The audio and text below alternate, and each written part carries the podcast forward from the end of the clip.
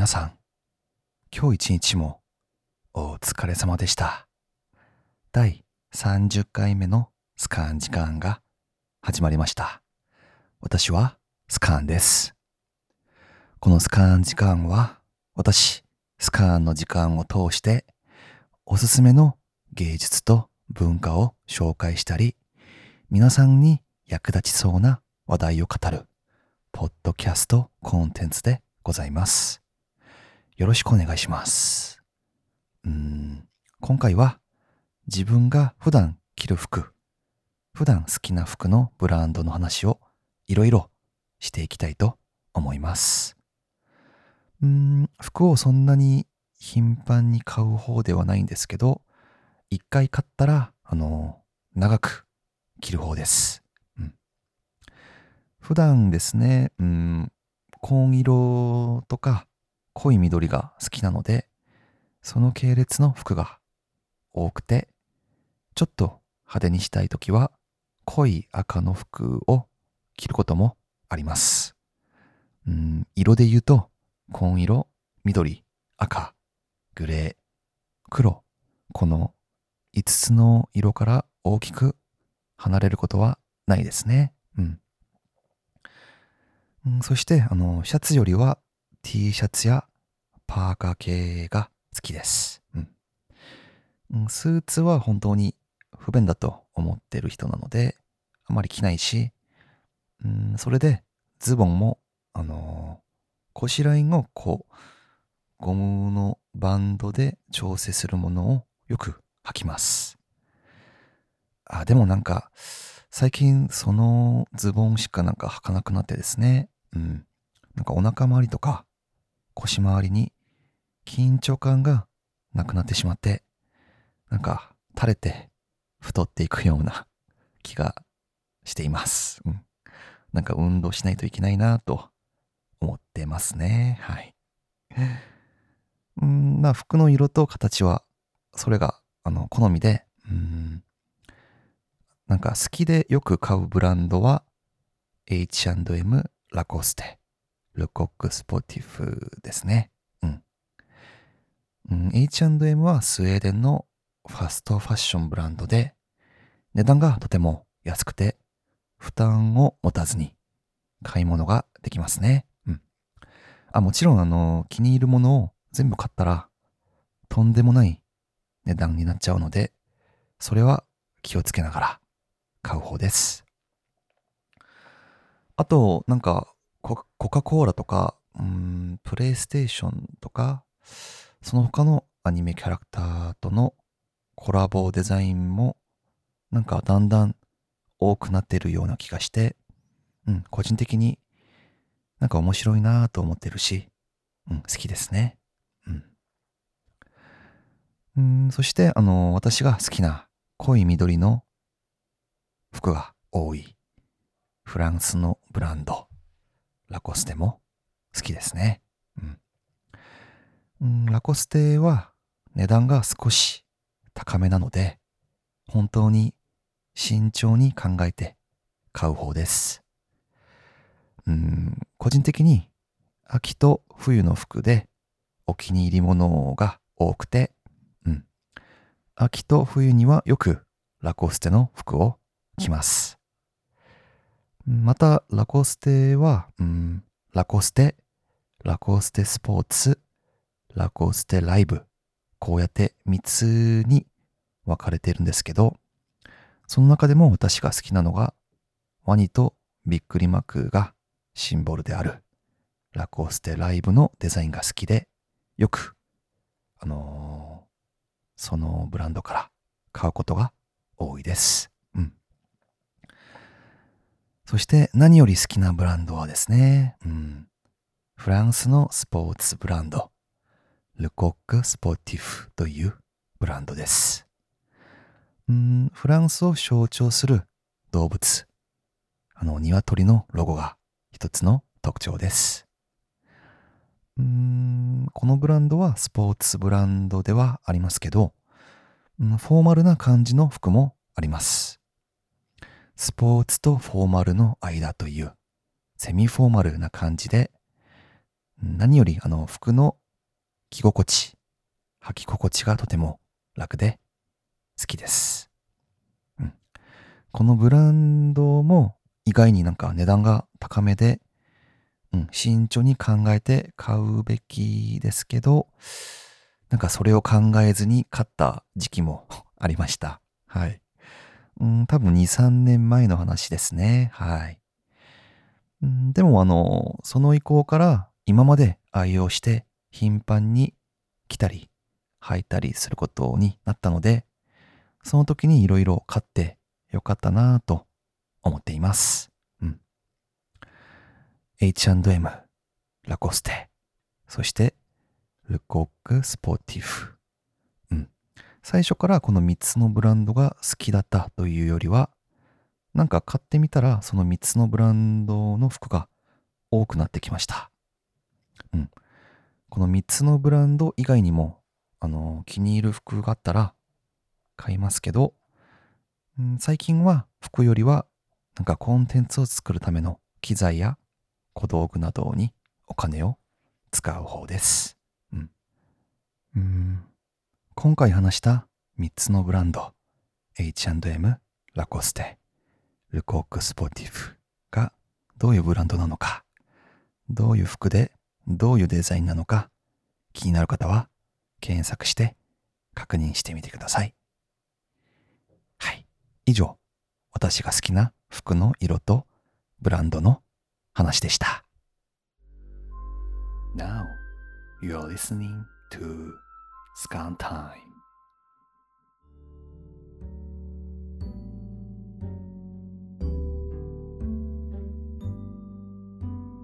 はい。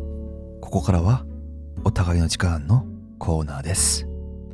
このコーナーはリスナーの皆さんから届いたメッセージを紹介してお互いにコミュニケーションをとってより親密になっていく時間でございます。いろいろラジオメッセージ送ってください。ありがとうございます。それでは今回のラジオメッセージを紹介していきたいと思います。まずはラジオネームゼハハおじさんさん。こんばんは。動画を作るときに特にこだわっていることはありますか？と送ってくださいました。はい。いつもりがとうございます。そうですね。動画を作るときにいろいろ割と気にする方です。うん。ノイズが入らないようにすること。あと内容によって照明の色をちょっと変えること。あとどうやって面白く見せるか工夫すること。まあいろいろあるんですけど、うん、特にこだわりがあるとしたら、うん、自分らしさを失わないようにすることですね。はい。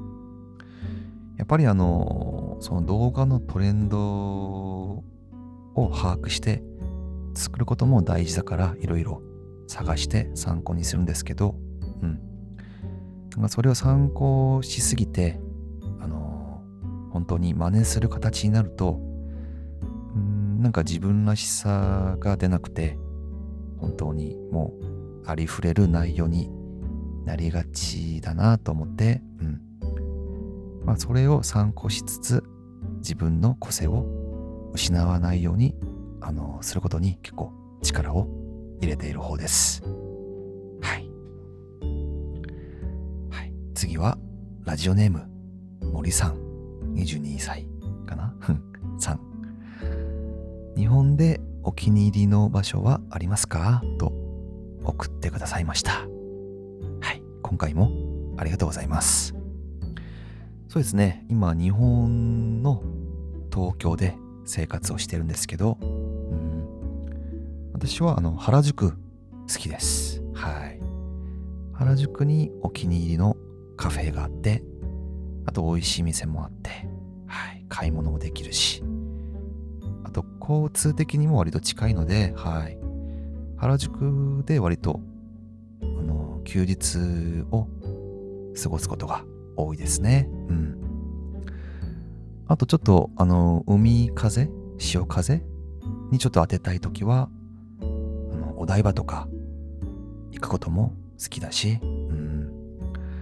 あと夕焼け見るの好きだから夕焼けスポットがある二子玉川に訪問することも好きですねはいうん二子玉川にその自分が好きなツタヤスタバのカフェがあってそこで本を見ながら時間を送った後に、うん、帰り際にあの夕焼けを見てあのそれを鑑賞し終わったらまあ帰ることも個人的に好きです。うん。なのでですね、日本でお気に入りの場所を言うとしたら、原宿、お台場、双子玉川、うん。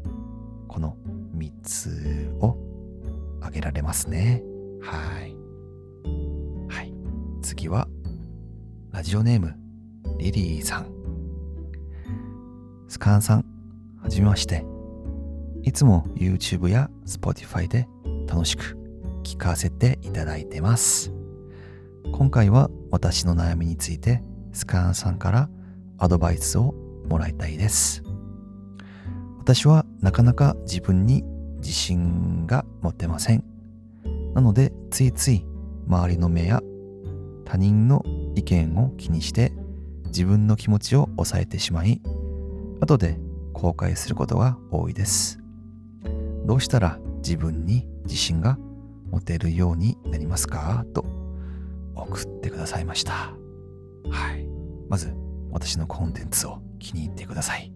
ありがとうございます。そうですね。自信を持つこと。うん、私もなかなかできないことではあるんですけど、はい。でも常にあの、自信が持てるようにいろいろ努力はしている方ですね。はい。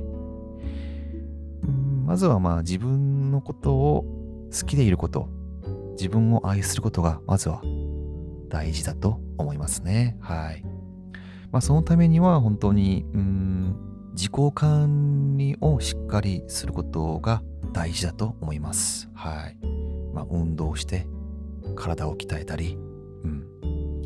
まあ、他の人が持てなさそうなあの知識や能力をこうあの自分の武器として鍛えたり、うん、そうすると、まあ、自分の価値も高くなってそうやって自分を愛することになってそれであの自信が持つことができるんじゃないかなと個人的に思います。うん。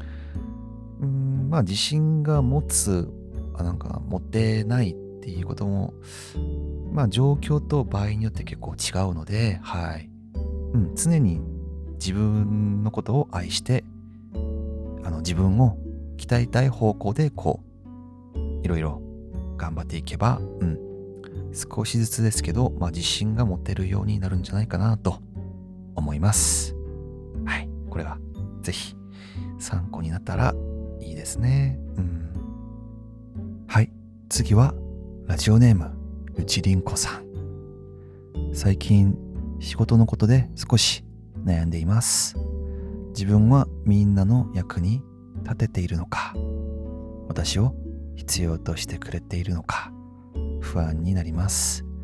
スカンさんもそんな時ありますか？と送ってくださいました。はい、今回もありがとうございます。そうですね、私もみんなの役に立てているのか、必要とされているのかと思ったことありますね。うん。んでも、あんまりに深刻に考えて心配する必要はないと思います。うん。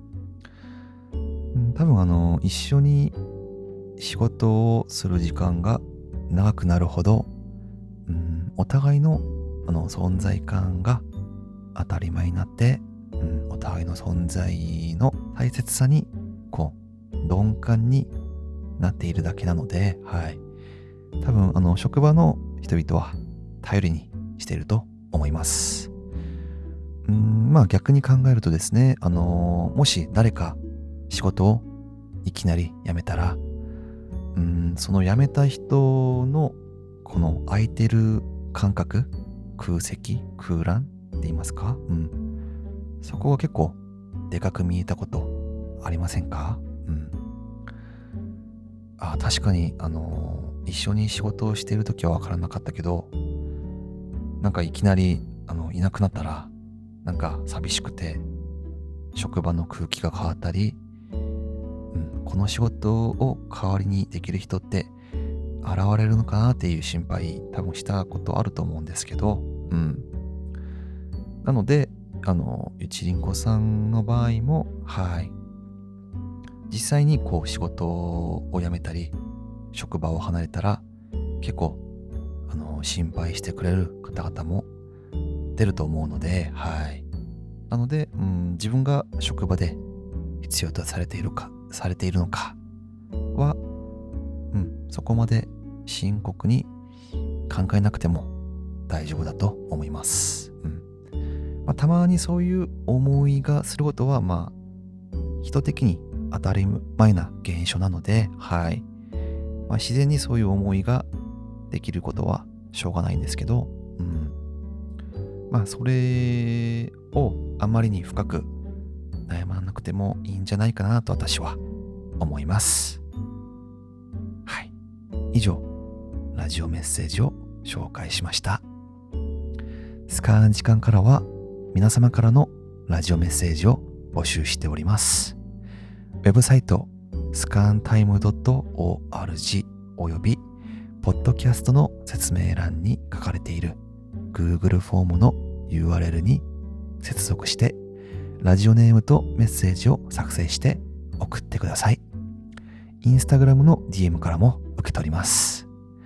コンテンツへの意見や感想、私、スカンに聞きたいこと、日常の話、最近持っている話題や悩みなど、何でも大丈夫です。届いたメッセージは必ず紹介されますので、ぜひぜひ気軽に送ってください。皆様からのラジオメッセージお待ちしております。第30回目のスカン時間はここまでです。最後まで聞いてくださってありがとうございました。スカーンでした。それではまた次の時間にお会いしましょう。